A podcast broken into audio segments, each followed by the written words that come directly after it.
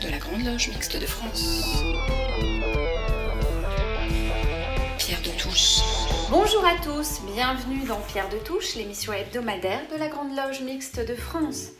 Dans une demi-heure, notre débat sera consacré à la démocratie et aux États-Unis en particulier. Après la victoire de Joe Biden et cinq années de populisme, faut-il considérer que le système démocratique américain est à bout de souffle? C'est la question que je poserai à nos invités. Alors, même si notre émission sera largement consacrée aux États-Unis, nous évoquerons aussi la colère, la pauvreté des francs-maçons célèbres comme Bolivar ou Abdelkader, ou moins célèbres, mais nous parlerons aussi de la mer. Vous écoutez Pierre de Touche, nous sommes ensemble pour deux heures. Marie-Josée Freling et Gaspard Hubert Coco ont choisi d'évoquer aujourd'hui pour leur chronique le franc-maçon célèbre, Simon Bolivar, figure majeure de l'histoire universelle. Bolivar est aujourd'hui une icône politique et militaire dans de nombreux pays d'Amérique latine et du monde. Bonjour à tous. Simon Bolivar, Né le 24 ou 25 juillet 1783 à Caracas, Venezuela, Simon Bolivar, surnommé El Libertador, général et homme d'État vénézuélien, est dès 1813 une figure emblématique de l'émancipation des colonies espagnoles en Amérique du Sud. Devenu président de la Grande Colombie, il aurait voulu unir en une confédération tous les États ibéraux américains, mais il échoua. Simon Bolivar commença sa carrière militaire à l'âge de 14 ans et obtint le grade de sous-lieutenant deux années plus tard dans une unité militaire créée en 1759 par l'un de ses ancêtres, dont Juan de Bolivar. Ce parcours militaire fut interrompu par un séjour en Espagne. Celle-ci se trouvait alors prise en étau dans une crise internationale complexe provoquée à la fois par la Révolution française et les ambitions de Napoléon Ier, par un affrontement interne entre absolutistes et libéraux, ainsi qu'un déficit fiscal aggravé par un blocus maritime imposé par les Britanniques. Simon Bolivar rencontra tellement d'obstacles dans nombre de ses projets qu'il s'auto-appela l'homme des difficultés. Sur cent batailles qu'il mena, soixante-dix-neuf furent décisives. Intrépide, il parcourut soixante-dix mille kilomètres à cheval, soit dix fois plus que le général et homme politique carthaginois Hannibal Barca, trois fois plus que Napoléon Bonaparte et deux fois plus qu'Alexandre le Grand. Bolivar et sa jeune épouse, Maria Teresa, finirent par embarquer à la Corogne en Galice en 1802 pour rentrer au Venezuela à Caracas. Mais Maria Teresa contracte la fièvre jaune et meurt en 1803. Au bord de la dépression et aigri, Bolivar fait le serment de ne jamais plus se marier. Mais il mènera une vie sentimentale très agitée, voire scandaleuse aux yeux de la société sud-américaine.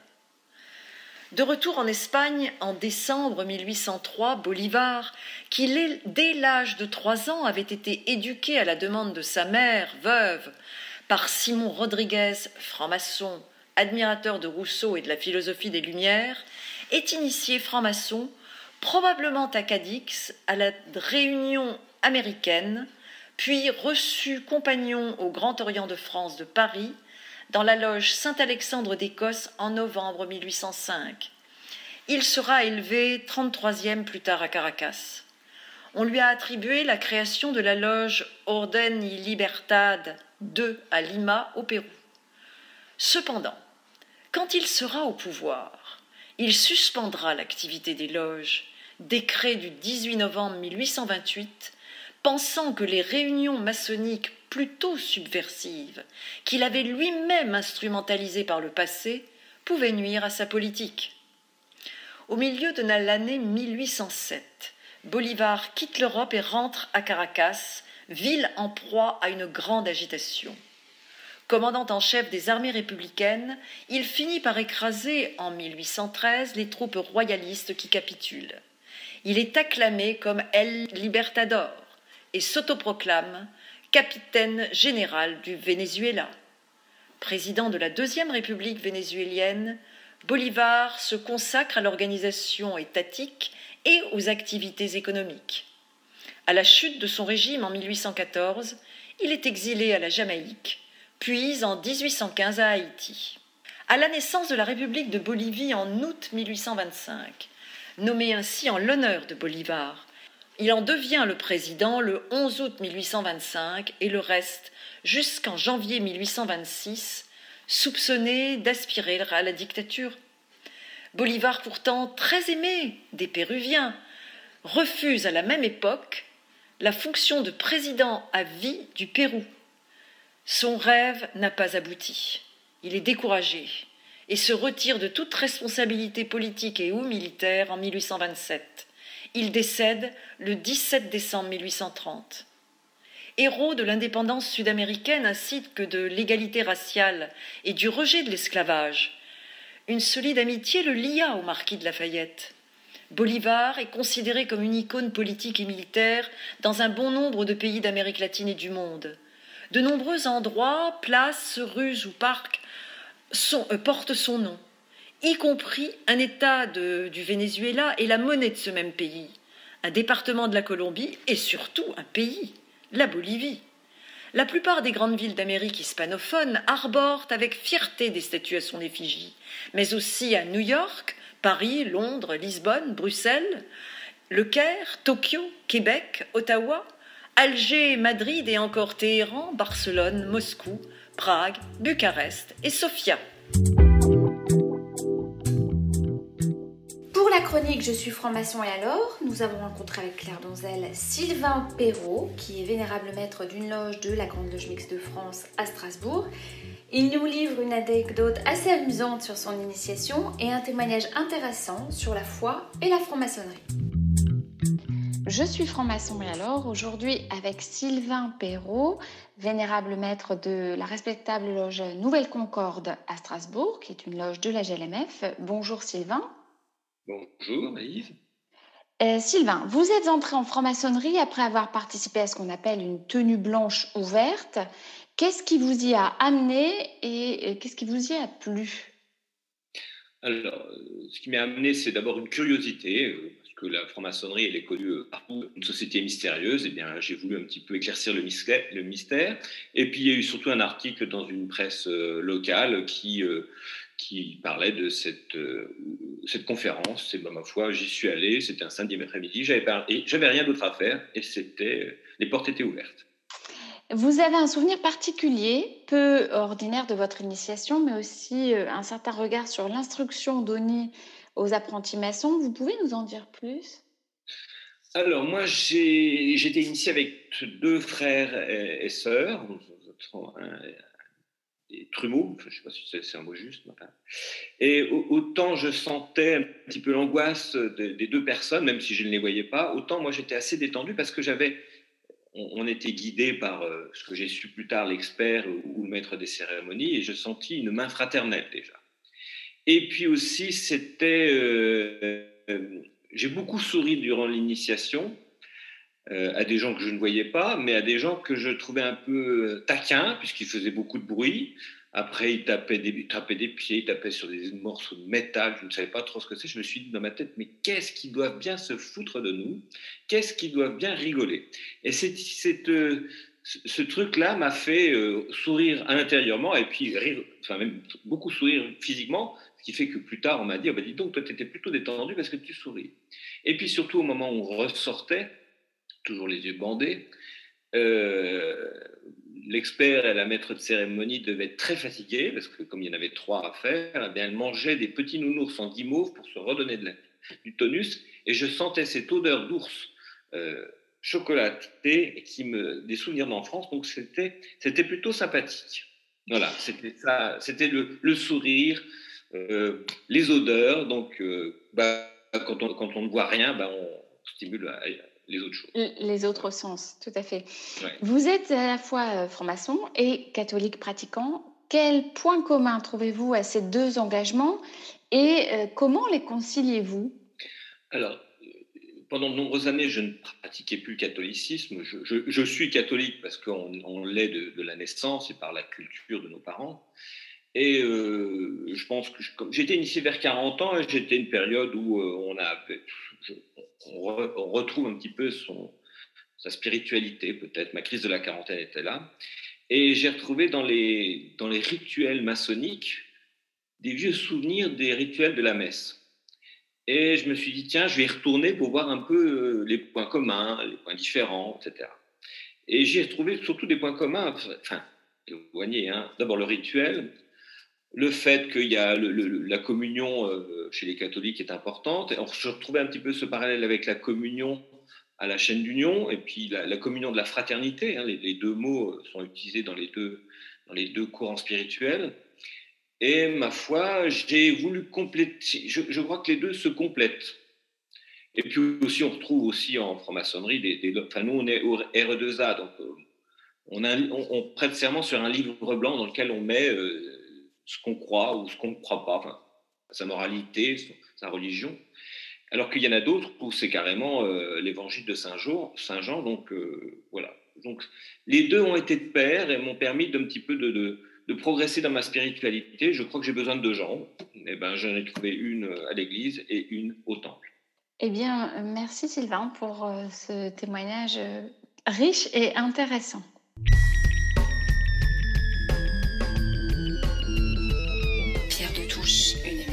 De la Grande Loge Mixte de France. Pierre de Touche.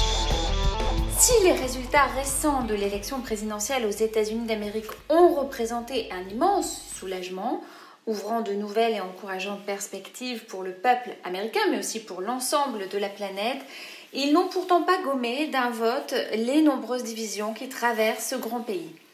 Tout reste donc à faire et à entreprendre pour assurer aux 330 millions d'Américains, dans toute leur diversité, un destin réellement commun. Mais comment les choses se présentent-elles et quel regard les francs-maçons peuvent avoir sur la société américaine? C'est le thème de la chronique d'Alain Vordonis. Aujourd'hui, la société américaine rassembler ceux qui étaient par.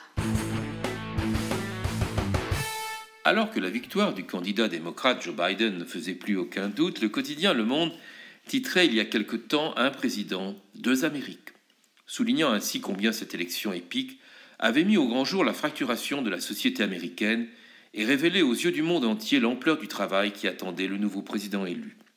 Lui-même déclarait, je le cite, qu'il promettait d'être un chef d'État qui rassemble et non pas qui divise. Bigre. Dans ce qui est souvent présenté comme la plus grande démocratie de la planète, ce propos a de quoi étonner. Assurément, Joe Biden et ses équipes vont devoir faire avec une nation très compartimentée couturée de divisions multiples, pétri de contradictions où le rejet de l'autre et le poids de la haine raciale notamment menacent sans cesse l'unité du pays. Pour certains, l'avenir est plutôt sombre, mais essayons d'y mettre ce matin un peu de lumière, vu de notre bonne vieille Europe et surtout de l'espoir. Savons tous que la société américaine est aussi diverse que paradoxale, construite sur des valeurs fortes, largement inspirées par le siècle des Lumières, mais nourrie d'un passé lourd mêlant esprit de conquête et de domination, ségrégation raciale liée à la période esclavagiste pas totalement purgée, égoïsme de classe et paupérisation rampante depuis plusieurs décennies pour bien des citoyens qui s'estiment broyés par un système qu'ils ne comprennent pas, cette société n'est pas que diverse, elle est aussi crispée et tend chaque jour un peu plus à se recroqueviller sur elle-même. Le slogan America First, au-delà de son côté démagogique et faussement rassembleur, a contribué quatre années durant à exacerber ce qui était déjà patent l'avant-garde de certains mouvements sociétaux ou de défense des libertés individuelles, pensons par exemple aux droits des minorités LGBT, ce curieux pays sait aussi se bloquer sur des positions ultra-conservatrices, voire rétrogrades, renforçant le sentiment chez nombre de ses habitants que l'on n'est jamais si bien défendu que par soi-même, arme à la main s'il le faut. Le mandat désastreux de l'ancien président a en outre contribué à isoler les États-Unis sur la scène internationale, et semer le doute chez ses alliés naturels quant à la capacité de ce grand pays à offrir une image d'harmonie. Face à la présentation binaire et tout à fait simpliste de la société, opposant le peuple aux élites, la majorité à la minorité, les possédants à ceux qui n'ont que des dettes, Les nantis aux plus démunis, quel regard pouvons-nous, en qualité de francs-maçons et de francs-maçonnes, jeter sur ce pays sans forcément prétendre apporter des réponses infaillibles à nous seuls. Autrement dit, qu'est-ce qui peut réunir le peuple américain d'aujourd'hui et de demain, au-delà des flamboyantes couleurs de son drapeau et de l'hymne national scandé chaque matin dans les lieux publics et autres parcs de loisirs? En observateur attentif de ce qu'est devenu, par la volonté inébranlable de Nelson Mandela et de son peuple, la nation arc-en-ciel sud-africaine, je dirais que même si cela n'est pas tout à fait de même nature, le défi est largement aussi grand et mérite certainement d'être relevé. Car si, comme le déclarait Joe Biden le soir même de la proclamation de son élection, je travaillerai aussi dur pour ceux qui n'ont pas voté pour moi que pour ceux qui m'ont choisi, cette formule apaisante paraît-elle suffisante? Que pourrait-on symboliquement adjoindre le moment venu au prochain vaccin contre le Covid-19 qui génère tant d'espoir à ses habitants meurtris, sans user ici d'une formule maladroite qui pourrait rappeler les conditions dans lesquelles la peine de mort est encore si tristement appliquée dans bien des États américains. L'amour, encore et toujours, et pas seulement la compassion nourrie de charité bien pensante, la recherche de la vérité, y compris sur qui l'on est, dans la diversité des couleurs et des cultures qui traversent chacun, le partage, et pas seulement dans l'affirmation de valeurs exclusives nées de certaines pratiques religieuses, bref, l'affirmation de l'être face au paraître et à l'avoir, dans la recherche du sens de ce qui fait qu'une société est juste et équilibrée, à défaut d'être parfaite. Sans détenir bien entendu toutes les réponses, mais pour avoir visité en touriste discipliné certains lieux où s'affiche de façon plutôt démonstrative la maçonnerie américaine, je m'interroge toujours sur le rôle que nos frères et nos sœurs des États-Unis d'Amérique, terre de Thomas Jefferson et de George Washington, entendent jouer.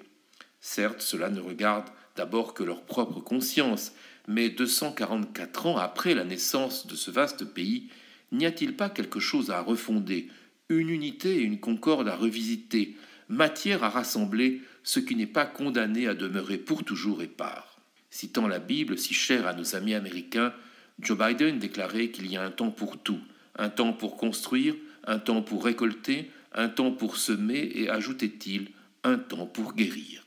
Souhaitons-lui pour demain, c'est-à-dire pour tout de suite, de parvenir à faire coïncider ici et maintenant l'idéal et le réel. Good luck, America, and remain united forever.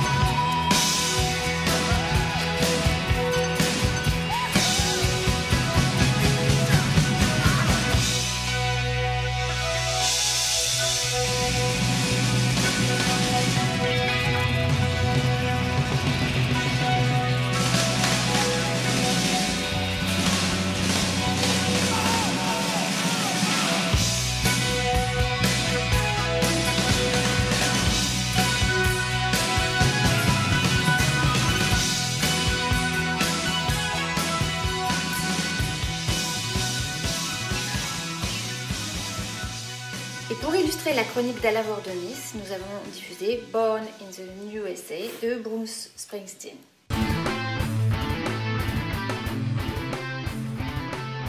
Le ministre américain de la Justice, Bill Barr, a déclaré mercredi 1er décembre ne pas avoir constaté de fraude suffisante pour invalider la victoire de Joe Biden à la présidentielle du 3 novembre, contrairement aux affirmations de Donald Trump.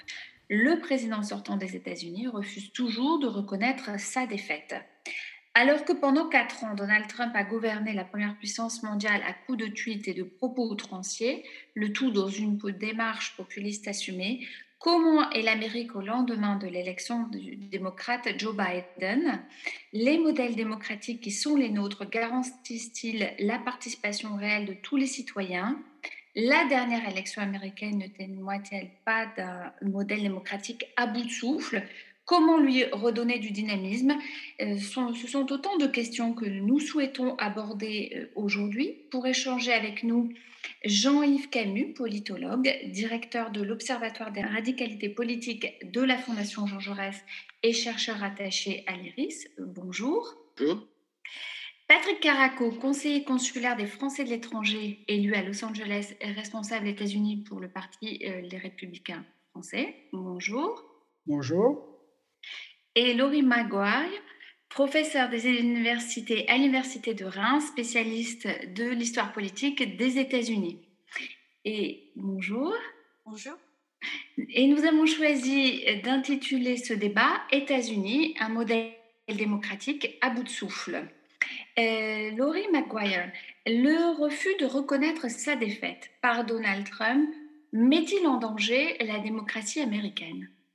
Euh, dans l'immédiat, je pense pas. Ah, le système a marché euh, correctement. Les républicains, aussi bien que les démocrates, euh, ont accepté euh, les résultats, sauf Trump et certains de ses partisans les plus extrêmes. Même Bill Barr, aujourd'hui, l'a reconnu. Mais dans l'avenir, il y a, je pense, un vrai danger.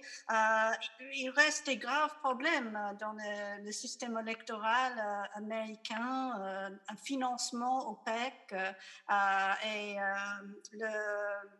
euh, les, les, médias de droite comme Fox News qui soutient euh, complètement euh, les républicains. Il y a la restriction du droit de vote, continue d'être une tactique préférée de la droite pour empêcher les gens, surtout les minorités, de voter, et la désinformation par Internet. Il y a des graves problèmes qui restent et il est possible qu'on peut voir dans l'avenir un effondrement de la démocratie.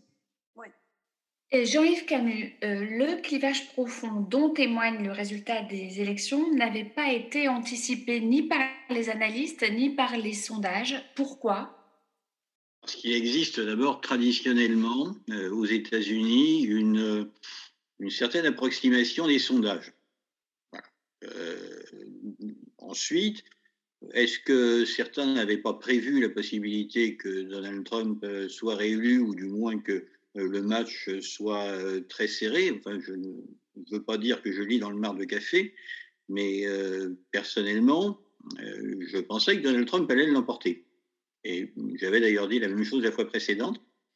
voilà, il s'en est fallu, il s'en est fallu très peu, mais il n'était pas absurde de considérer que Donald Trump puisse l'emporter. Et surtout, ça n'était pas parce que les uns et les autres souhaitaient qu'il perde que l'électorat américain devait les suivre.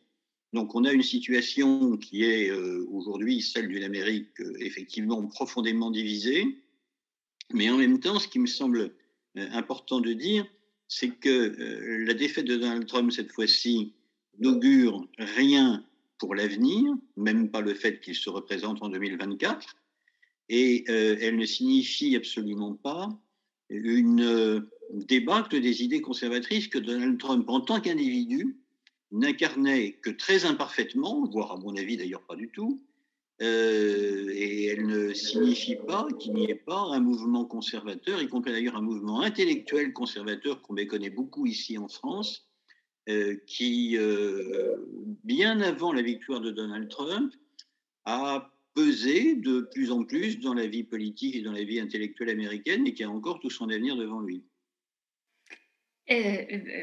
Patrick Caraco, vous vivez euh, aux États-Unis. Le système voit euh, le rôle fondamental de l'argent dans la campagne.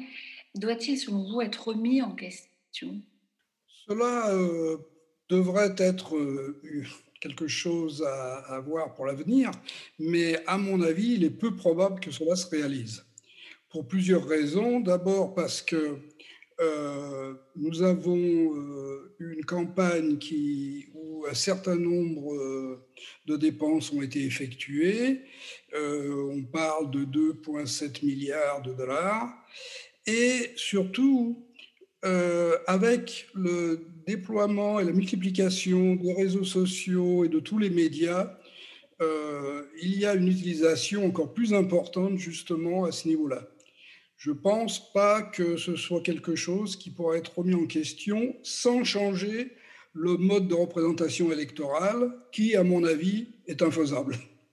la démocratie américaine a-t-elle d'une certaine manière refusé de voir le poids de l'extrême droite, des mouvements euh, suprémacistes euh, avec lesquels euh, Trump a flirté? Jean-Yves Camus, vous êtes spécialiste de l'extrême droite et du populisme? Oui, mais aux États-Unis, euh, l'un et l'autre terme ne signifient pas la même chose qu'ici. Les suprémacistes sont à la marge. Euh, et ce n'est pas parce que Donald Trump n'a pas eu les mots qu'il fallait euh, après les incidents de Charlottesville que les suprémacistes pesaient sur son administration. Pas du tout. Ça reste un mouvement de marge dont les, violences sont effectivement des violences de trop mais qui n'implique pas directement le président ni même son entourage. Et puis, il y a une tradition, euh, il y a une tradition euh, aux États-Unis et, dans certains États en particulier, qui fait que euh, il y a toujours un ou deux élus, si vous voulez, qui sont donc des gens qui sont représentants et qui ont été élus par le peuple, qui, qui flirtent avec la marge. Moi, je me souviens quand j'étais adolescent, euh, il y avait ben, tout près de Los Angeles un, représentant qui a été élu pendant longtemps, qui s'appelait John Schmitz. Et John Schmitz était euh, le président à l'époque de la John Bush Society, qui est une, une société euh, conspirationniste d'extrême droite dont les, dont les beaux jours datent de l'époque McCarthy. Et, John Schmidt, qui avait son portrait partout, euh, je me souviens euh, à l'époque, euh, était un congressman reconnu et tout le monde trouvait que son anticommunisme était d'assez bonne loi. Donc il y a toujours cette tradition, si vous voulez, dans, toutes les législatures, il y a quelqu'un qui flirte un petit peu, c'est vrai dans certains États du Sud, c'est vrai dans certains États du Nord-Ouest aussi, avec, avec la marge, voire qui, qui la dépasse assez largement. Mais pour le reste, ce qui est important aux États-Unis, c'est pas les suprémacistes, c'est, euh, me semble-t-il, cette partie du mouvement conservateur qui n'est plus dans ce que le président Bush appelait le conservatisme compassionnel, c'est-à-dire ce conservatisme à la fois économique, social, moral, qui admet tout de même que l'État doit secourir les plus vulnérables et qu'il doit y avoir un certain nombre de, de filets de sécurité. Ce qui est euh, le, plus important, c'est effectivement cette mutation du Parti républicain, ou d'une grande partie du, Parti républicain, vers des positions nettement isolationnistes, nettement nativistes, euh, plus dures en matière sociétale, pas seulement sur la question des mœurs, mais aussi sur le, sur le chacun pour soi, sur le fait que l'État doit être, l'État fédéral doit être le moins présent, le moins intrusif possible, et euh, c'est véritablement ça qui restera, à mon avis, de la période. C'est pas les petits groupes suprémacistes du genre Proud Boys qu'on a vu euh, tourner en boucle sur les chaînes de télévision ces dernières semaines, qui sont effectivement un danger pour l'ordre public, mais qui sont maîtrisables parce qu'ils sont suivis, y compris par les services de renseignement fédéraux, et qui ne sont finalement que quelques centaines d'individus, voire quelques milliers au maximum d'individus dans un pays de 330 millions de personnes. Alors, Laurie Maguire, dans la suite de ce que disait Jean-Yves Camus, euh, la présidence de Trump a-t-elle été une rupture ou les prémices d'un mouvement de fond? C'était une rupture d'une certaine façon parce que, comme euh, mon collègue a dit, euh, des extrémistes de droite, enfin, ils ont été jetés du Parti républicain euh, pendant les années 60. Là, ils ont été accueillis, ils sont de retour. Donc, il reste, il devient une force quand même euh, dans le parti, euh, mais je suis d'accord qu'au fond, le Parti républicain euh, reste un parti qui cherche surtout le pouvoir par n'importe quel moyen et surtout c'est dominé par des très riches, des milliardaires et la politique va dans cette direction-là. Jean-Yves Camus, les théories du complot euh, ont-elles envahi euh, à ce point euh, les esprits de certains qu'elles occultent le, débat des élections? Et si oui, pourquoi et comment cela a-t-il pu arriver? Alors pour ma part, je suis un petit peu à contre-courant de, mes collègues qui expliquent qu'on voit en ce moment une explosion des théories du complot euh, dans un pays qui auparavant ne les aurait pas connus. Ce qui se passe, c'est que les théories du complot se propagent tout simplement plus vite et touchent davantage de gens parce qu'il y a les réseaux sociaux, là où euh, il y a quelques décennies, euh, on était obligé de s'abonner à un journal pour savoir qu'il y avait des complotistes. Mais encore une fois, j'en reviens à, ma bonne vieille John Bush Society et, au macartisme lui-même. Le macartisme était une théorie du complot. Il prétendait des choses absurdes. Dire que le président Eisenhower, qui n'était tout de même pas un libéral, euh, était un communiste qu'il était au fond mis euh, à sa place par, euh, par l'influence des communistes et qu'il était entouré de communistes, c'était une théorie du complot. Et c'est une théorie du complot qui, à l'époque, était puissante et qui a pesé sur la vie des gens qui a, exclu des gens, qui a brisé des carrières. Euh, donc, euh, il n'y a rien de particulièrement nouveau. Il y avait également dans l'IDAO, il y a de, cela quelques décennies, un sénateur. On parle donc là de quelqu'un qui est encore plus important qu'un représentant, c'est un sénateur de l'État. Le sénateur s'appelait George Hansen, et il a basculé petit à petit, euh, ce républicain bontin, dans la défense de toute une série de théories du complot absolument absurdes. Il a fini euh, d'ailleurs par plus être qu'un complotiste, complotiste antisémite entre autres, mais euh, au fond, ça ne l'empêchait pas d'avoir le soutien d'une partie de sa population. Euh, Patrick Caraco, vous vouliez réagir? Réagir sur ce qu'on entend et ce qui se dit beaucoup aux États-Unis sur la théorie du complot, qui dépasse un petit peu le côté politique c'est-à-dire que cette année, en 2020, à cause du Covid-19, on parle de plus en plus de complots concernant les problèmes sécuritaires. Et c'est surtout cela qu'on entend le plus euh, en Californie et en règle générale, plus que le côté du complot politique euh, concernant euh, l'élection de Joe Biden versus Trump. Et Laurie Maguire, quelles sont les attentes profondes des euh, partisans de Trump et euh, ce qu'il incarne peut-il s'exprimer par d'autres voies que la sienne? Euh, Beaucoup de partisans de Trump ont peur d'une Amérique où les Blancs et les chrétiens sont minoritaires, ça c'est sûr.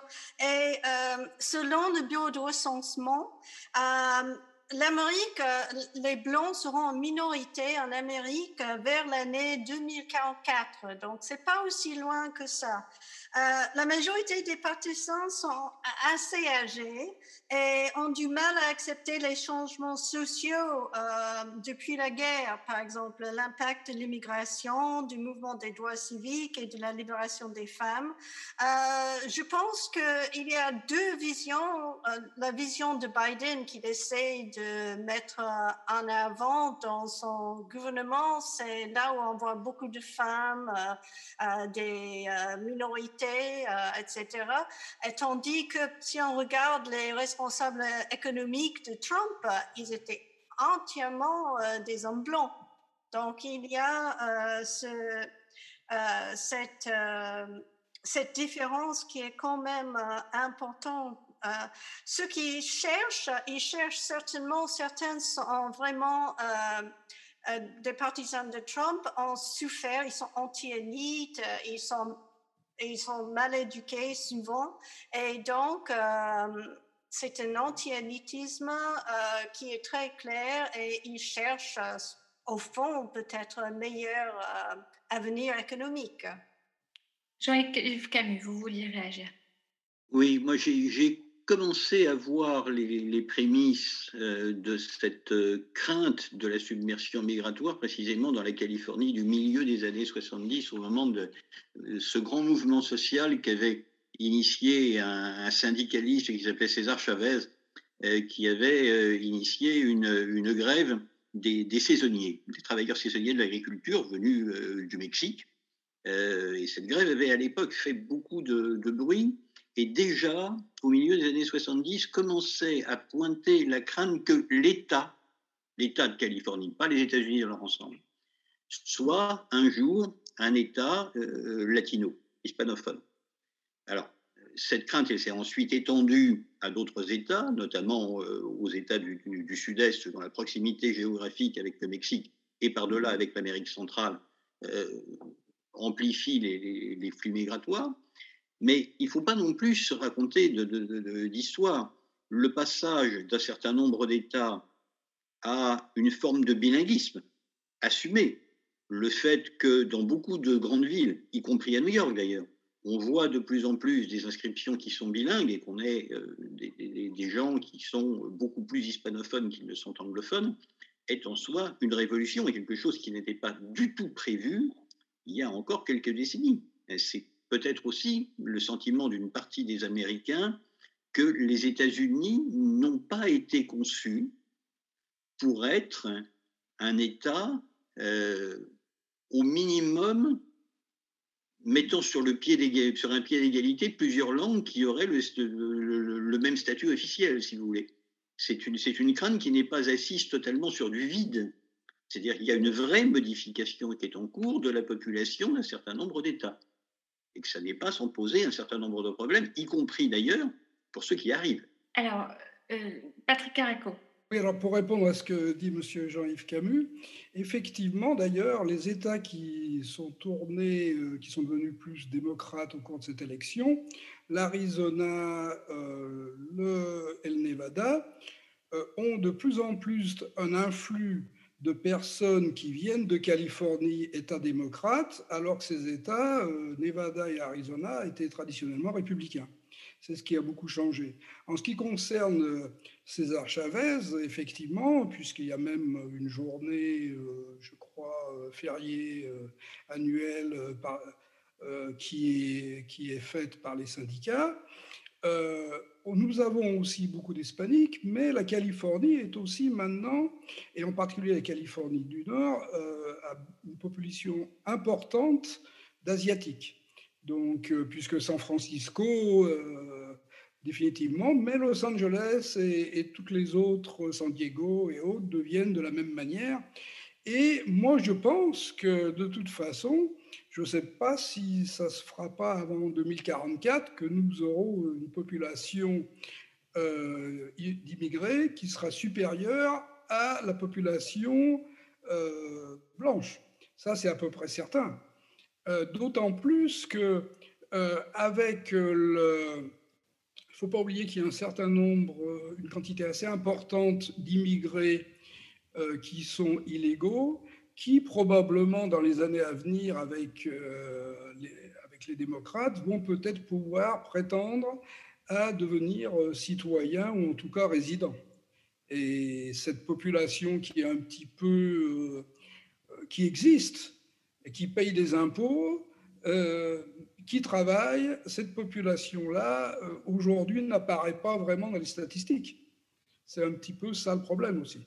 Alors, l'ancien président Barack Obama souligne dans un livre de mémoire qui vient de paraître, euh, A Promised Land, que les événements traduisent, je cite, une crise ancrée dans l'affrontement entre deux visions de ce qu'est l'Amérique et de ce qu'elle devrait être, poursuit-il, dénonçant le piétinement des normes et d'un socle de fait qui fut pendant longtemps un acquis pour les républicains comme les démocrates.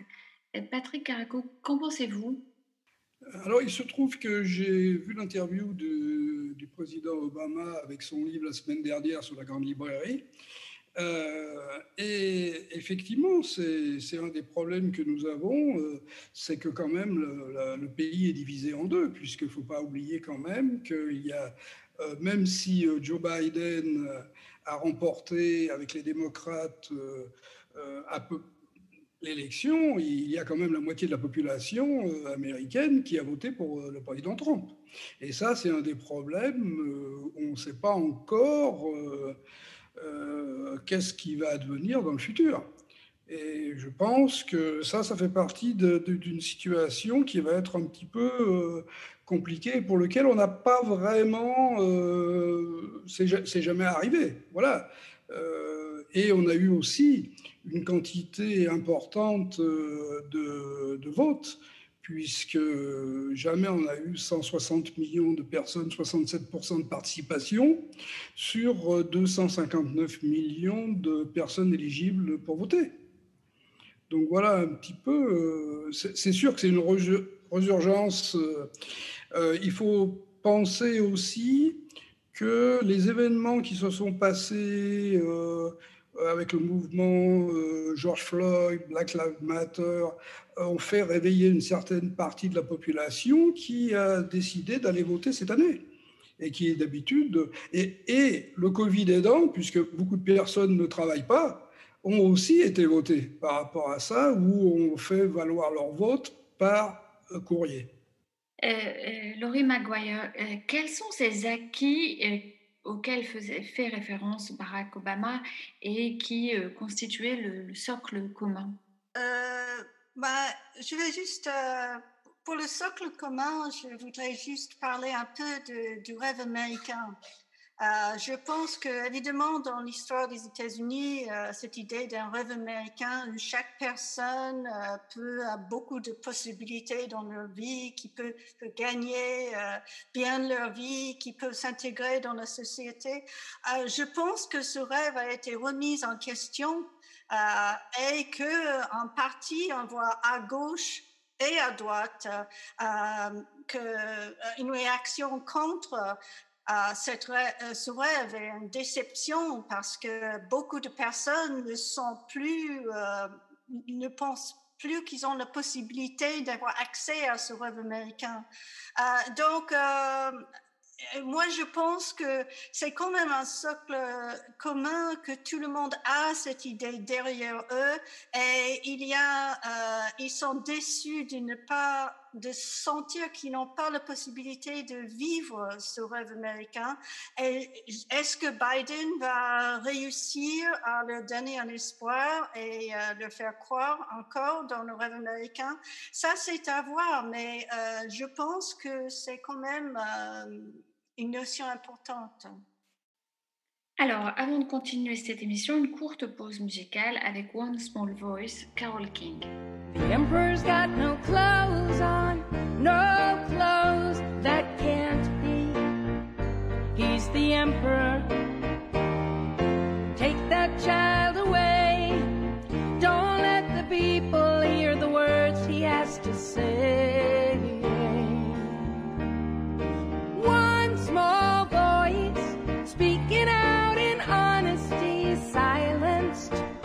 Not for long. One small voice speaking with the values we were taught as children. So you walk away and say, Isn't he divine?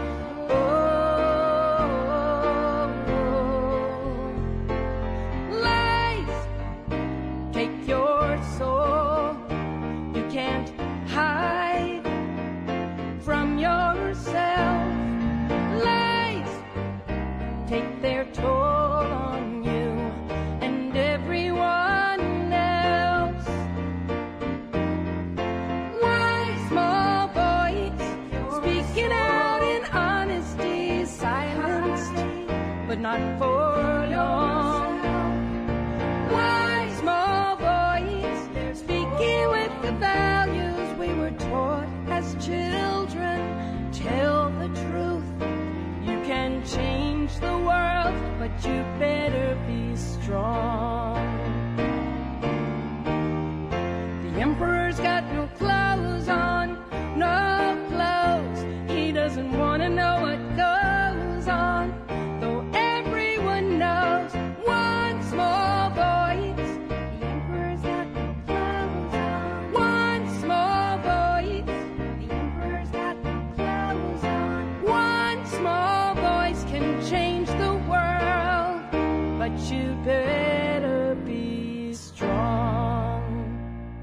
États-Unis, un modèle démocratique à bout de souffle, c'est le thème euh, du débat de ce dimanche matin. Pour échanger avec nous, Jean-Yves Camus, politologue, directeur de l'Observatoire des radicalités politiques de la Fondation Jean Jaurès et chercheur rattaché à l'IRIS, Patrick Caraco, conseiller consulaire des Français de l'étranger, élu à Los Angeles, responsable États-Unis pour LR, et Laurie Maguire, professeur des universités à l'Université de Reims, spécialiste de l'histoire politique des États-Unis. Jean-Yves Camus, les difficultés de la démocratie aux USA peuvent-elles avoir des conséquences sur la France? Non, parce que nous avons des systèmes institutionnels qui sont tellement différents. Et c'est peut-être ce qu'on ne réalise pas assez, euh, que finalement, euh, les, secousses euh, n'atteignent pas l'autre. encore une fois, les États-Unis sont avant tout, et ça on l'oublie en France parce que nous sommes, nous, profondément centralisateurs et profondément jacobins, les États-Unis sont un État fédéral. Ce qui fait partie d'ailleurs du, de ces fameux acquis communs, me semble-t-il, auxquels Barack Obama faisait référence. Euh, il y a évidemment le rêve américain, mais il y a aussi le fait, euh, c'est très sensible chez les électeurs conservateurs, que euh, les États-Unis sont bâtis sur un modèle fédéral et que, encore une fois, toute intrusion ou intrusion supposée de l'État central dans la vie des individus, dans euh, la, manière dont ils doivent se comporter, dans euh, les droits des États aussi, eh bien, si on y attend, on attend du même coup aux, aux acquis communs. C'est évidemment tout à fait différent du modèle français. Et Laurie Maguire, vous partagez l'analyse de Jean-Yves Camus? Bah, il est certain que les États-Unis, euh, c'est un pays euh, fédéral et donc les deux systèmes sont profondément différents, mais il y a quand même des changements démographiques qui sont bien sûr beaucoup plus prononcés aux États-Unis. Je pense que euh, les Blancs ne sont pas en danger de devenir minorité en France, mais on ressent qu'il y a quand même des inquiétudes chez, chez les Français et que euh, surtout aux États-Unis, c'est vrai que Macron actuellement est très critiqué dans la presse américaine en raison de sa législation relative à l'islam et à la police. très critiqué aussi en France, il faut le dire. donc, je pense que la France ne va pas échapper au multiculturalisme complètement. Euh, Patrick Caraco, le système des grands électeurs est basé sur une certaine méfiance euh, du peuple et d'une élection euh, directe, mais cela n'entraîne-t-il pas un sentiment de frustration de la part du citoyen qui peut avoir alors l'impression que sa voix n'est pas entendue? La différence du suffrage universel comme nous l'avons en France, comme l'a très bien expliqué M. Jean-Yves Camus, c'est-à-dire que l'Amérique étant un État fédéral, D'abord, plusieurs États se sont réunis les uns après les autres pour pouvoir avoir ce système et c'était pour éviter que certains petits États euh, ne puissent avoir euh, leur représentation euh, à la présidence. Aujourd'hui, il est très peu probable que ce système change, puisque de toute façon, euh, il faudrait euh, un amendement constitutionnel qui devrait être ratifié par les trois quarts des États, ce qui est quasiment impossible. Donc, pour l'instant, il y a bien sûr des, demandes, des, personnes qui désireraient que, que, ce soit un système différent, mais je vois peu de possibilités à ce que cela se produise, en tout cas. Euh, actuellement, même dans les, mandatures euh, qui arrivent, tout simplement.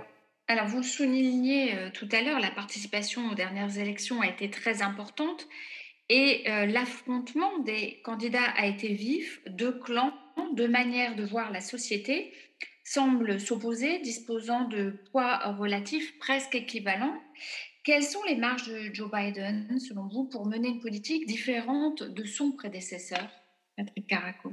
Alors, tout ceci dépendra d'abord, il y a encore une élection partielle de deux qui va avoir lieu au mois de janvier, le 8 janvier, pour voir si réellement euh, les démocrates auront la majorité. Euh, rien n'est sûr pour l'instant.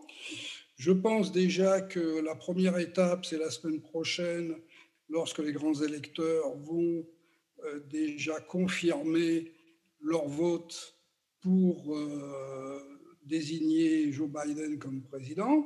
Et ensuite, tout sera fonction, parce qu'il ne faut pas oublier qu'entre le Congrès et le Sénat, euh, si vous n'avez pas la majorité, le président pourra faire un, certain nombre de choses, mais il y a beaucoup de choses pour lesquelles ça n'ira pas.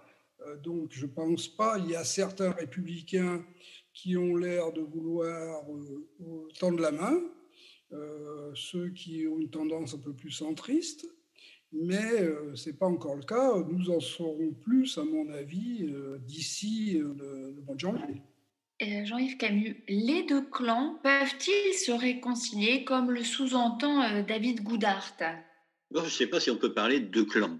Est-ce que les républicains modérés et les démocrates de l'administration Biden peuvent arriver à une forme de consensus, notamment sur les projets les plus emblématiques que le président élu euh, veut faire passer Sans doute. Pour l'instant, encore une fois, l'élection partielle de Géorgie le 5 janvier euh, brouille un petit peu les cartes parce qu'un certain nombre de républicains, et je crois que c'est comme ça aussi qu'il faut interpréter la prise de position de William Barr, se disent si on suit Trump dans son déni de réalité, ça va être la catastrophe en Géorgie et on va perdre c'est sénatorial partiel, donc on n'aura plus la majorité. Et là, franchement, ça va être compliqué. Et puis, euh, d'un autre côté, Donald Trump essaye, lui, de faire dépendre un certain nombre de législateurs républicains qui vont devoir être réélus, parce qu'il y a des élections tous les deux ans aux États-Unis, en faisant en sorte qu'ils ne le lâchent pas tout de suite, voire qu'ils ne le lâchent pas du tout dans le genre, euh, attention, je conserve une capacité de nuisance et la prochaine fois que tu te représenteras, eh bien moi je dirais que finalement tu es euh, un euh, républicain in only, comme on dit. Donc un faux républicain et les électeurs finalement te renverront dans tes corps. Donc le jeu pour le moment il est un petit peu foncé. Mais il faut être clair, si les républicains et les démocrates sont à égalité au Sénat, il reviendra à la vice-présidente Kamala Harris de départager euh, les, deux camps euh, par son droit de vote.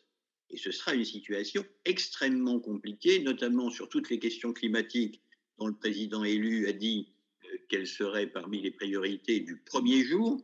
et ça sera également très compliqué sur toutes les questions relatives à Medicare, relatives à l'aide sociale, où là, voilà, le consensus ne peut se faire, si vous voulez, à mon avis, que plus difficilement si on est à 55 ans.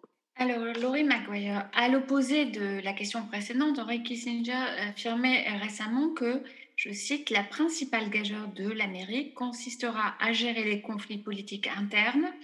Elle devra comprendre qu'un seul mandat ne suffira jamais à répondre aux questions de fond auxquelles nous sommes confrontés. Qu'en pensez-vous? Euh, bah, je suis d'accord. Euh, je pense qu'il faut dire que beaucoup de problèmes euh, datent de la création des États-Unis. Dès le début, il y avait une énorme différence euh, entre le nord et le sud du pays.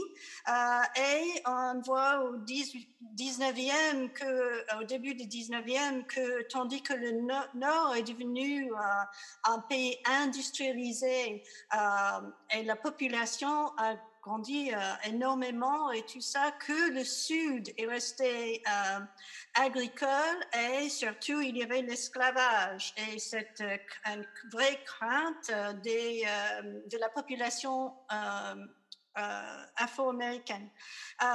donc, et cette division a été très, il y avait une forte division entre les deux régions qui, qui est évidemment, ça, ça a terminé par une guerre civile, la guerre de sécession.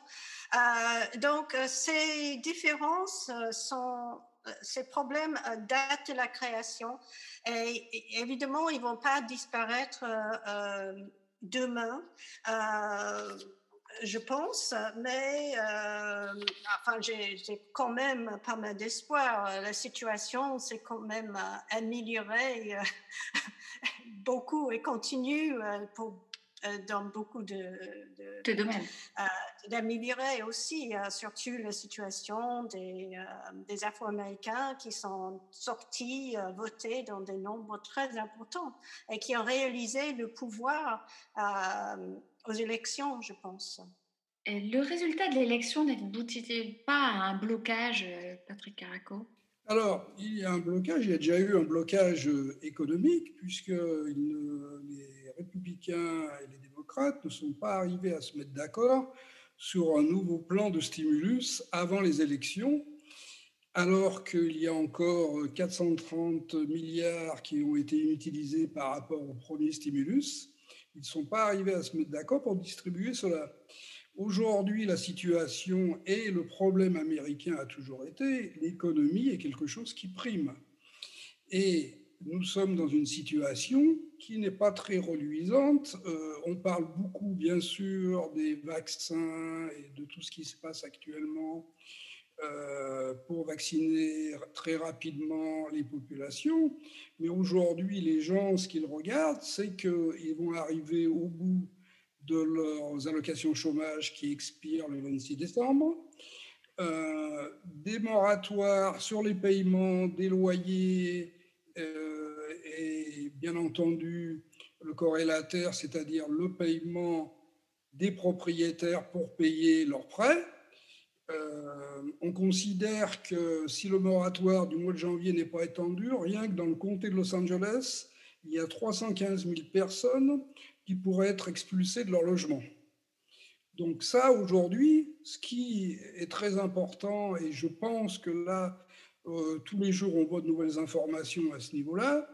Euh, je pense quand même qu'il va y avoir euh, un consensus pour, en attendant que les vaccins puissent être mis en place, de nouveau des stimulus et un certain nombre de choses. en ce qui concerne le, blocage, ben, le blocage, à mon avis, je pense que très rapidement, ça va se débloquer dans le sens où maintenant, Donald Trump n'a plus beaucoup de possibilités de recours. Et que s'il voulait se maintenir euh, à la Maison-Blanche, euh, euh, le pire arriverait, puisque ce serait Nancy Pelosi qui deviendrait la, responsable si, les deux, si aucun des présidents ne pouvait être mis en place. Donc aujourd'hui, je pense qu'on va arriver quand même à un certain consensus dans les semaines à venir. Alors, en guise de conclusion, Jean-Yves Camus, le populisme n'est-il pas une forme dévoyée de la démocratie ou alors est-il simplement une prise en compte des oubliés de la démocratie? Si le populisme, c'est s'éloigner de la démocratie représentative pour euh, la remplacer par euh, le référendum permanent sur tous les sujets, euh, incontestablement, c'est un dévoiement. Maintenant, il y a euh, un autre dévoiement de la démocratie représentative qu'il ne faut pas ignorer non plus.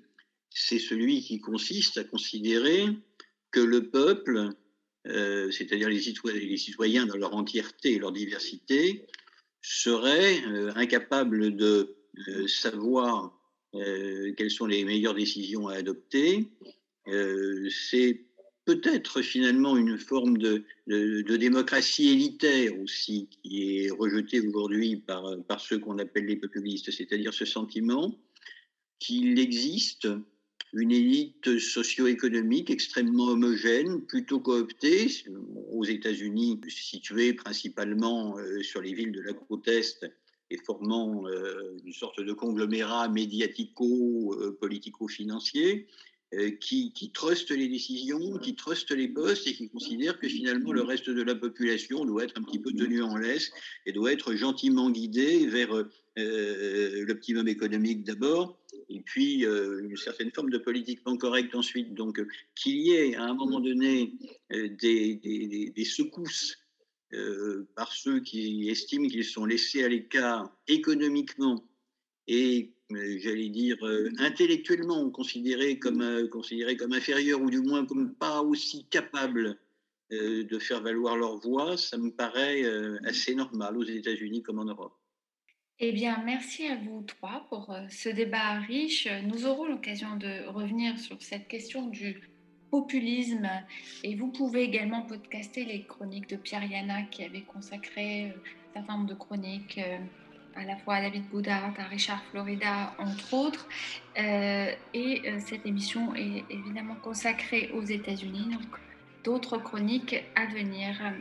Une petite pause musicale avant la suite avec Indochine, Trump le monde.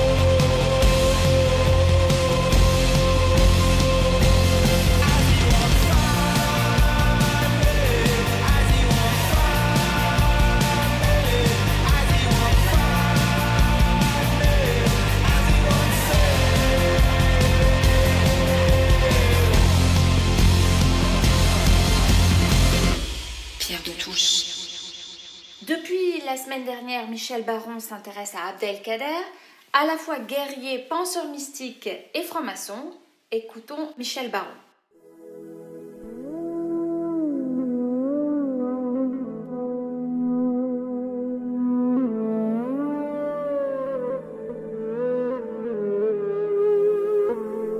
Bonjour, nous allons reprendre euh, notre ami Abdelkader pour une seconde partie.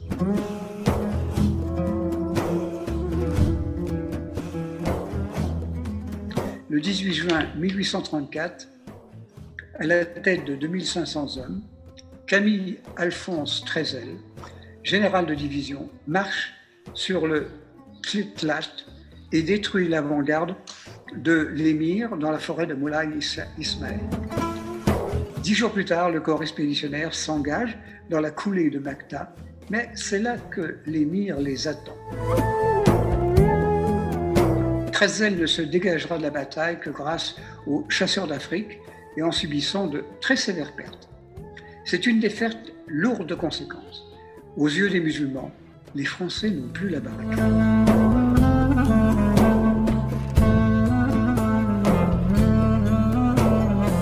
mais c'est dans l'adversité que se mesure la qualité de reprise en main. Le 7 décembre 1835, Mascara est occupé par le général Bertrand Clausel et le duc d'Orléans. Trahi, pourchassé, l'émir s'enfonce dans la clandestinité. Il retrouve sa famille et plusieurs fidèles qui ont échappé à la panique collective. Il va reprendre le combat en n'oubliant pas de remercier celui qui est le maître des poussières comme des montagnes.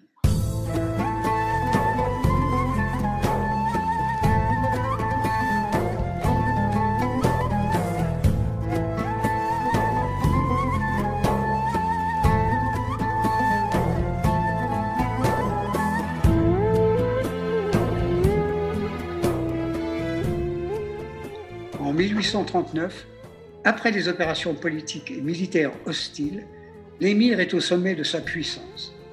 Parti de la Ghetna de l'Oued el-Haman, le descendant du prophète, fils du respectable marabout de la plaine d'Egris, règne désormais sur la moitié du Maghreb central. C'est à cette époque un homme aux yeux bleus, de taille moyenne, maigre, mais très robuste. Mais c'est surtout un homme d'une foi totale. Son secrétaire, Léon Roche, français converti à l'islam, le vit souvent dans des états extatiques. Il écrit Admis à coucher dans la tente d'Abdelkader, je l'avais vu en prière. Et j'avais été frappé de ses élans mystiques, mais cette huile me représentait l'image la plus saisissante de la foi. C'est ainsi que devaient prier les grands saints du christianisme. C'est un homme ni cruel ni avide. Il méprise l'argent, comme la vanité. La fierté lui suffit.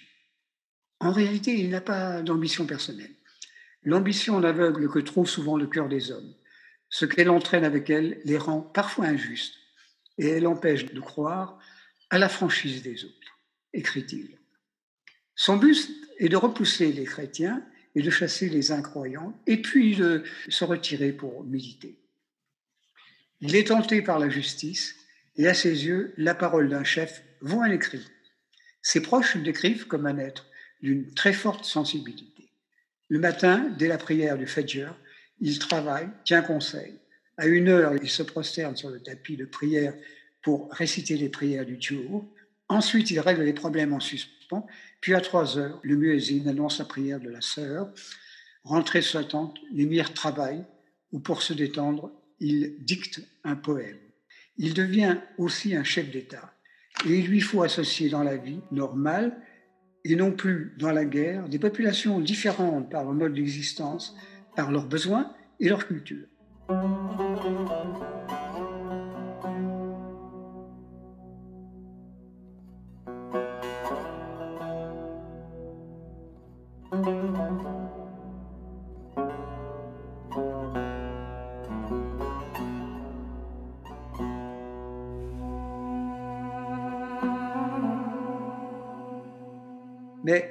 La guerre reprend. Au moment d'entrer de nouveau en campagne, il lance un ordre du jour dans lequel il déclare Tout arabe qui amènera un soldat français sera tenu de bien le traiter et de le, et de le conduire le plus promptement possible devant le calife, soit devant le sultan lui-même.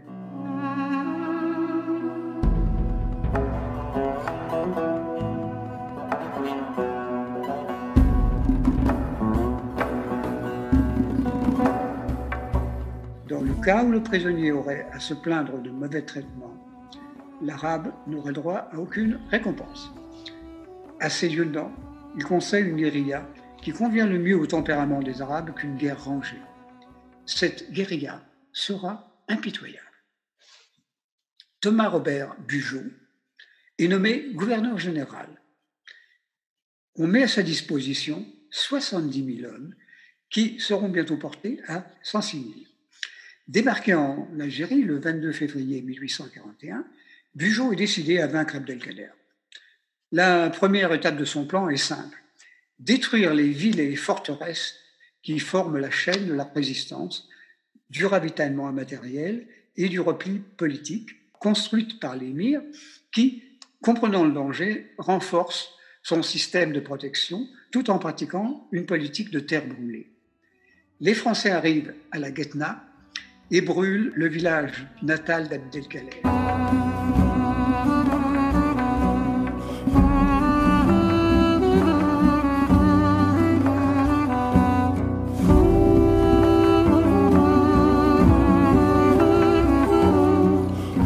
De loin, impuissant, il assiste au spectacle.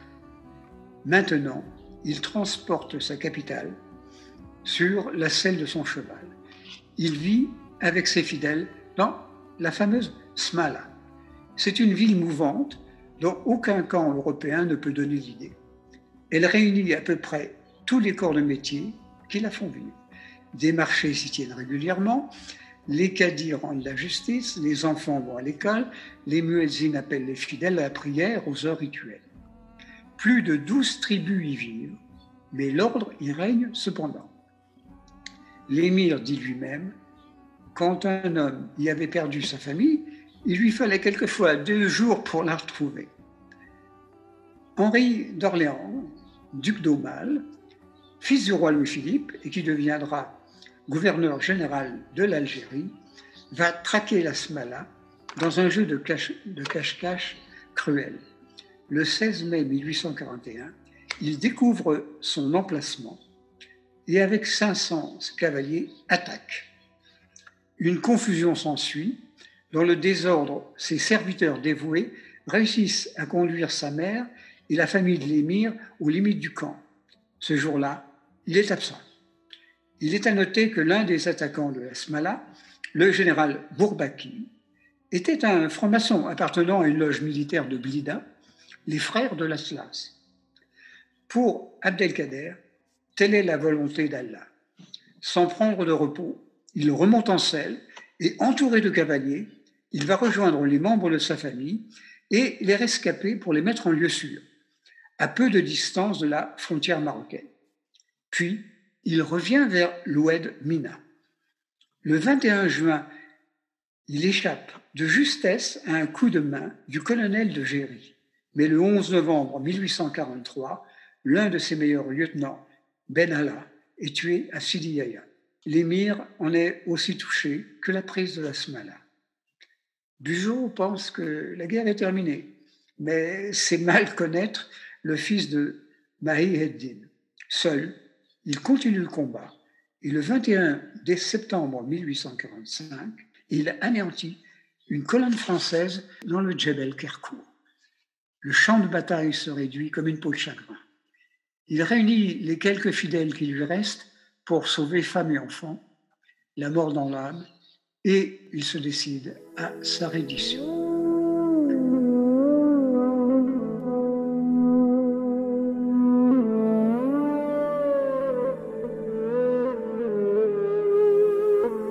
il envoie porter une lettre à Christophe Louis Jugeot de la Mauricière, qui accepte naturellement. Le 25 décembre, l'émir rencontre les Français au marabout de Sidi Ibrahim, où ils lui rendent les honneurs. Le temps du guerrier est terminé, celui de la réflexion spirituelle commence.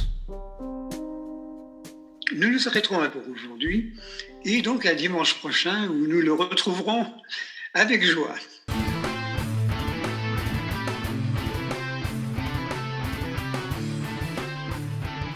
Chronique internationale porte ce dimanche sur les effets du Covid-19 sur la pauvreté, et en particulier pour les plus démunis, qui sont et seront les oubliés de cette crise sanitaire mondiale qui renforce les inégalités.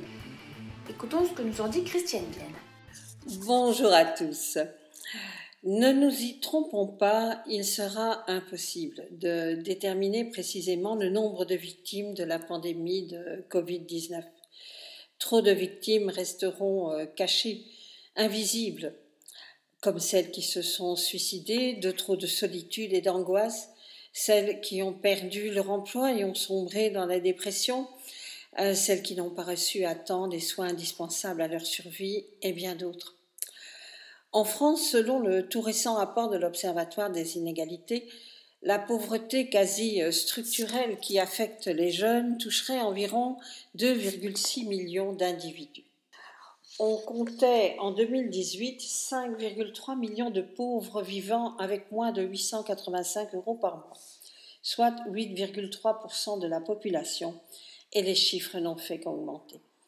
Parmi eux, plus de la moitié, 52%, étaient euh, des jeunes âgés de moins de 30 ans dont un tiers étaient des enfants et des adolescents grandissant dans une famille pauvre. Anne Brunner, qui a dirigé ce travail, rappelle que le niveau de vie médian des jeunes est deux fois inférieur au niveau de vie des Français. Louis Morin, le directeur de l'Observatoire, lors d'une présentation de la deuxième édition euh, du rapport sur la pauvreté euh, relayé dans le monde, résumait ainsi la situation actuelle. Les personnes âgées ont payé les plus lourdes conséquences du coronavirus en matière de santé. Les jeunes vont subir l'essentiel de ces retombées économiques. Difficultés de formation, d'insertion dans un marché du travail déprimé et où les entreprises sont dans l'incertitude quant à leur avenir. Précarité plus importante des parents. Les jeunes sont les principales victimes de cette situation comme euh, soulignait, a souligné Louis Morin, comme l'avaient fait avant lui de nombreuses associations, notamment d'aide alimentaire. La pauvreté des jeunes et des enfants est indigne au XXIe siècle. Mais sur le plan international, la situation est pire encore, car la France est un des pays de l'Union européenne où le niveau de protection sociale est le plus élevé. La pandémie de Covid-19 a précipité des millions de personnes dans l'extrême pauvreté. Près de 235 millions de personnes ont besoin d'une aide alimentaire dans le monde, un nouveau record selon l'ONU, qui lance un appel humanitaire de 35 milliards de dollars pour 2021. Dans un récent article publié dans Le Monde, ah, il était noté La pandémie a bouleversé la vie de tous, dans chaque recoin de la planète notant que ceux qui vivaient déjà sur le fil du rasoir ont été durement et disproportionnellement touchés par l'augmentation des prix de la nourriture, la chute des revenus, l'interruption des programmes de vaccination et la fermeture des écoles. Selon l'ONU, pour la première fois depuis la fin des années 1990, l'extrême pauvreté a augmenté. L'espérance de vie chute dans le monde et le nombre annuel des morts liés au VIH, à la tuberculose, au paludisme pourrait doubler. En outre, de multiples famines se profilent à l'horizon, avertit l'ONU. Les voyants sont au rouge les alarmes sonnent, a mis en garde Mark Lowcock. D'ici à la fin de 2020, 270 millions de personnes pourraient souffrir d'insécurité alimentaire aiguë, soit 82% de plus qu'avant la pandémie. La population au Yémen, au Burkina Faso, au Soudan du Sud et dans le nord-est du Nigeria est déjà au bord de la famine, tandis que d'autres pays comme l'Afghanistan et le Sahel sont également potentiellement très vulnérables. Si nous arrivons, répète M. Lowcock, à passer l'année 2021 sans famine majeure, ce sera une réussite considérable. Le virus passera son chemin, bien sûr, mais les conséquences qu'il a entraînées seront longues, très longue à s'absorber. Tout n'allait pas bien avant la pandémie. L'amplification des problèmes est brutale et les moyens à consacrer pour revenir à une situation tout simplement humainement acceptable sont considérables.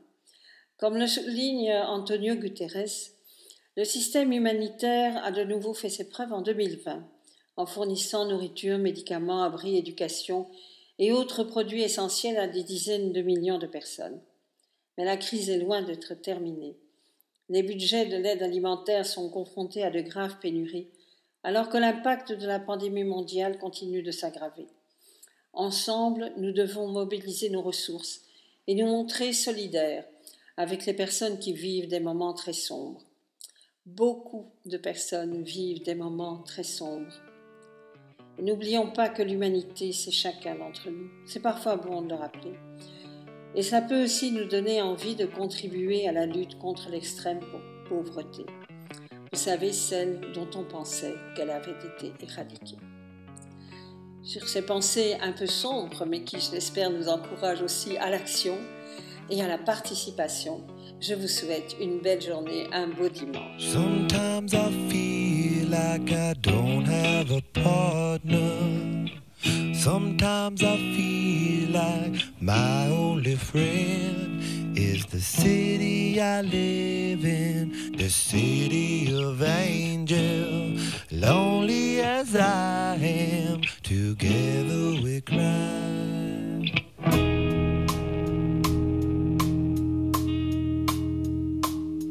I drive on the streets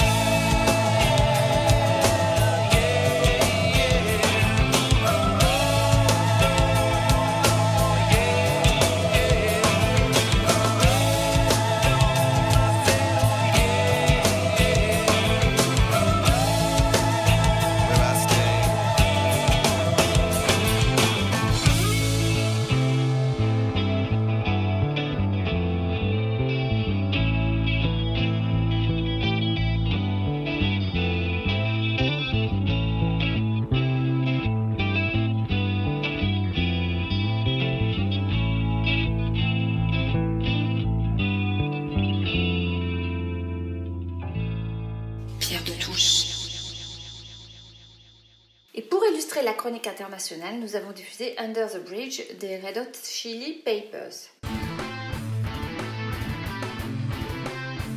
Le mot du jour est la colère. Le dictionnaire précise que c'est un violent mécontentement accompagné d'agressivité. Marc Tulpois a choisi d'en faire le thème de sa chronique. Dans la gamme des émotions humaines, la colère tient une place toute particulière. Tantôt rejetée car assimilée à l'ubris, tantôt sacralisée, comme en atteste l'injonction best-seller de Stéphane Hessel, Indignez-vous, la colère est omniprésente. Cette tension entre la saine colère et l'ubris est à l'origine même de la culture européenne, qui commence par ces fameux vers Chante déesse, la colère du Péléi d'Achille. Après l'Iliade vient l'Odyssée. Enfin revenu chez lui, Ulysse massacre les prétendants de son épouse, la rage triomphant des vautours. S'ensuivent la colère d'Antigone chez Sophocle et celle d'Écube chez Euripide, pour s'en tenir au fondement de la littérature européenne. Ces œuvres, ainsi que l'étude de l'histoire, nous enseignent que la colère est à l'origine de tout lorsqu'elle est employée à bon escient et capable de destructions infinies dans le cas contraire. C'est également la colère qui est à l'origine du mouvement des Lumières et de l'universalisme. Une colère dirigée contre les chaînes de la naissance des individus, contre la servitude inéluctable face au hasard de la naissance, mais aussi contre un régime se satisfaisant de l'innocence de ses sujets ordinaires. C'est également la colère qui a conduit au serment du jeu de paume, les députés qui s'étaient trois jours plus tôt érigés en Assemblée nationale, jurant de ne pas se séparer tant qu'ils n'auraient pas élaboré une constitution. Nous sommes ici par la volonté du peuple, et nous n'en sortirons que par la force des baïonnettes. Que reste-t-il aujourd'hui de la colère? Force est de constater qu'elle est devenue une fin plus qu'un moyen, et qu'en ceci elle porte en elle-même le terreau de son échec. Les colères se multiplient, quitte à parfois se contredire, seul comptant l'élan colérique et non le projet mené à bien par le biais de la colère. Ainsi, une colère légitime contre le sort des migrants clandestins en mer ne mène-t-elle pas pour autant ses émetteurs à accueillir dignement ceux qu'ils ont fait venir et ne tient pas compte de ce que, ce faisant, elle favorise les passeurs De même, une certaine jeunesse française s'est-elle découvert une colère contre le sort réservé aux Palestiniens, sans pour autant chercher à comprendre les causes et origines du conflit, permettant à la colère humanitaire de se muer en un antisémitisme parfois à peine masqué. Les exemples pourraient se multiplier, tant la colère stérile constitue le leitmotiv des factions les plus bruyantes de la civilisation moderne. Parallèlement à cela, un autre constat s'impose. Les républicains ne sont plus en colère, ou très rarement et seulement ponctuellement, par exemple à l'occasion d'un attentat marquant les esprits. Totalement assimilée à l'ubris, la colère est déconsidérée. Preuve en est, à la colère légitime post-attentat est toujours accolé l'ignoble slogan Vous n'aurez pas notre haine. Oui, les ennemis de la République égorgent, mais nous nous auto-persuadons que nous sommes plus forts grâce à des bougies place de la République, qui pourtant ne suffiront jamais à endiguer le mal qui, venu de l'extérieur, nous ronge de l'intérieur. Cette même déconsidération de la colère mène à la philosophie du pas de vague, par peur qu'une colère légitime soit perçue comme une immonde offense. Drôle constat que celui d'une république devenue fébrile. Réagir face à la menace étant nécessairement perçu comme un excès, seule persiste la faiblesse, et donc la vulnérabilité, pour ne pas dire la lâcheté.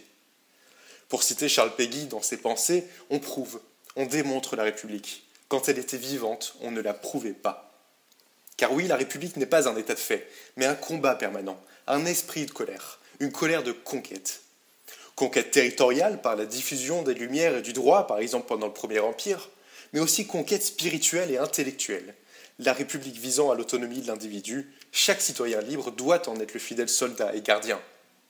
La République nous appelle, sachons vaincre, sachons périr. Un Français doit vivre pour elle, pour elle, un Français doit mourir.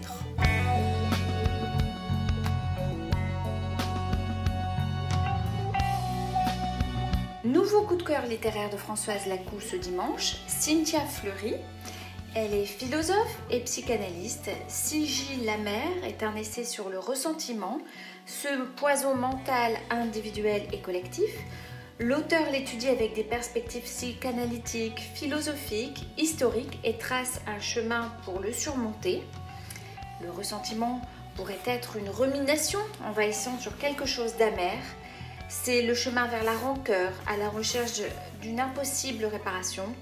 Il devient un objet fétiche, distordant la réalité. Écoutons la chronique de Françoise Lacou et merci à Gilles Solière qui prête sa voix. Sigil amer, guérir du ressentiment. C'est le titre du dernier livre de Cynthia Fleury qui vient de paraître aux éditions Gallimard. Un essai dans lequel la philosophe et psychanalyste questionne sur les liens entre la santé psychique des personnes et celle de la démocratie. Elle étudie la manière de contrer ce sentiment puissant et tenace qui mine nos existences et mène souvent, et plus particulièrement en cette période singulière, à une espèce de rumination victimaire. La rumination, ce quelque chose qui se mâche et se remâche avec cette amertume caractéristique d'un aliment fatigué par la mastication. Pour l'autrice, le ressentiment est une peste émotionnelle. Sur le plan individuel, Cynthia Fleury met en œuvre un processus de lutte contre le ressentiment et la façon de se réapproprier sa souffrance en faisant appel à des théoriciens comme Ernst Cassirer, Ludwig Binswanger ou encore Karl Jasper. Ce ressentiment individuel, qui devient peu à peu un sentiment collectif, engendre d'importantes conséquences sur nos démocraties.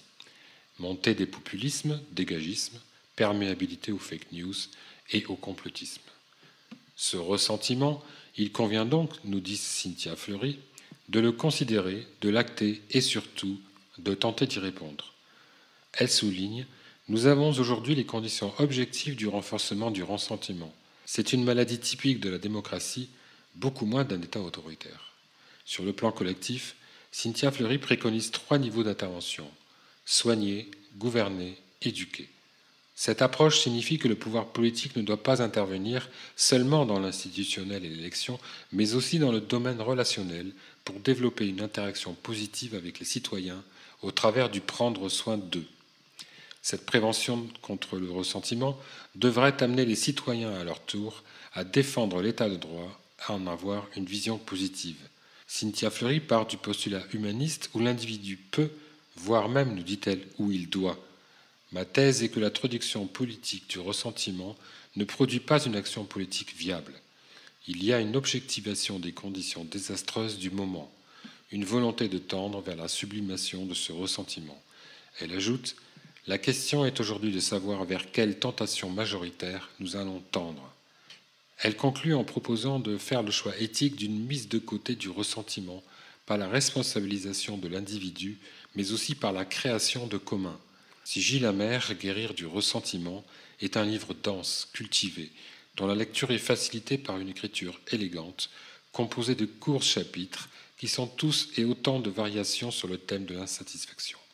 Pour examiner, analyser ce délire victimaire qui gagne nos sociétés, Cynthia Fleury a fait appel aux analyses de nombreux penseurs et courants dont on entend peu parler, tels que Canguilhem, Ling, Palo Alto, Laborde, et en particulier Franz Fanon, psychiatre antillais qui refusait la victimisation du descendant d'esclaves, mais se servait de son expérience de potentielle victime pour comprendre et respecter ses patients. Pour la philosophe et psychanalyste, résister à ce sentiment constitue l'un des grands défis à venir.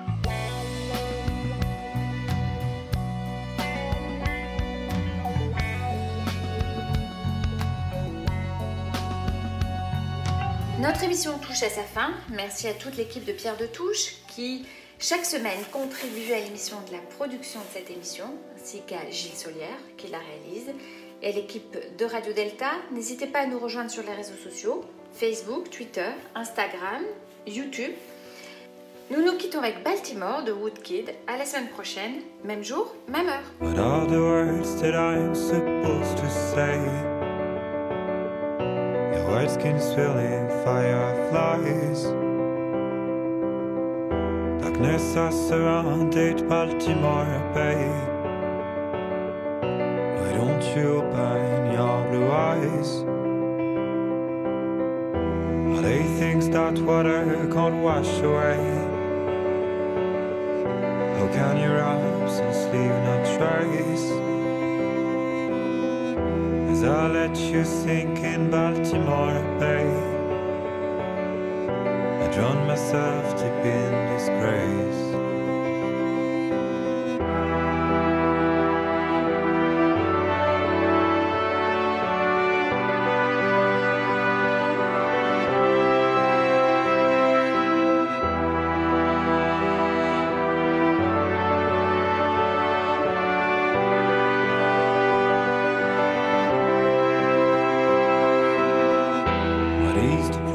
am I supposed to pay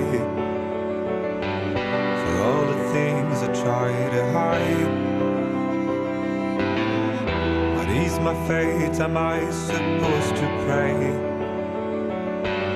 The trouble's gone with the sunlight.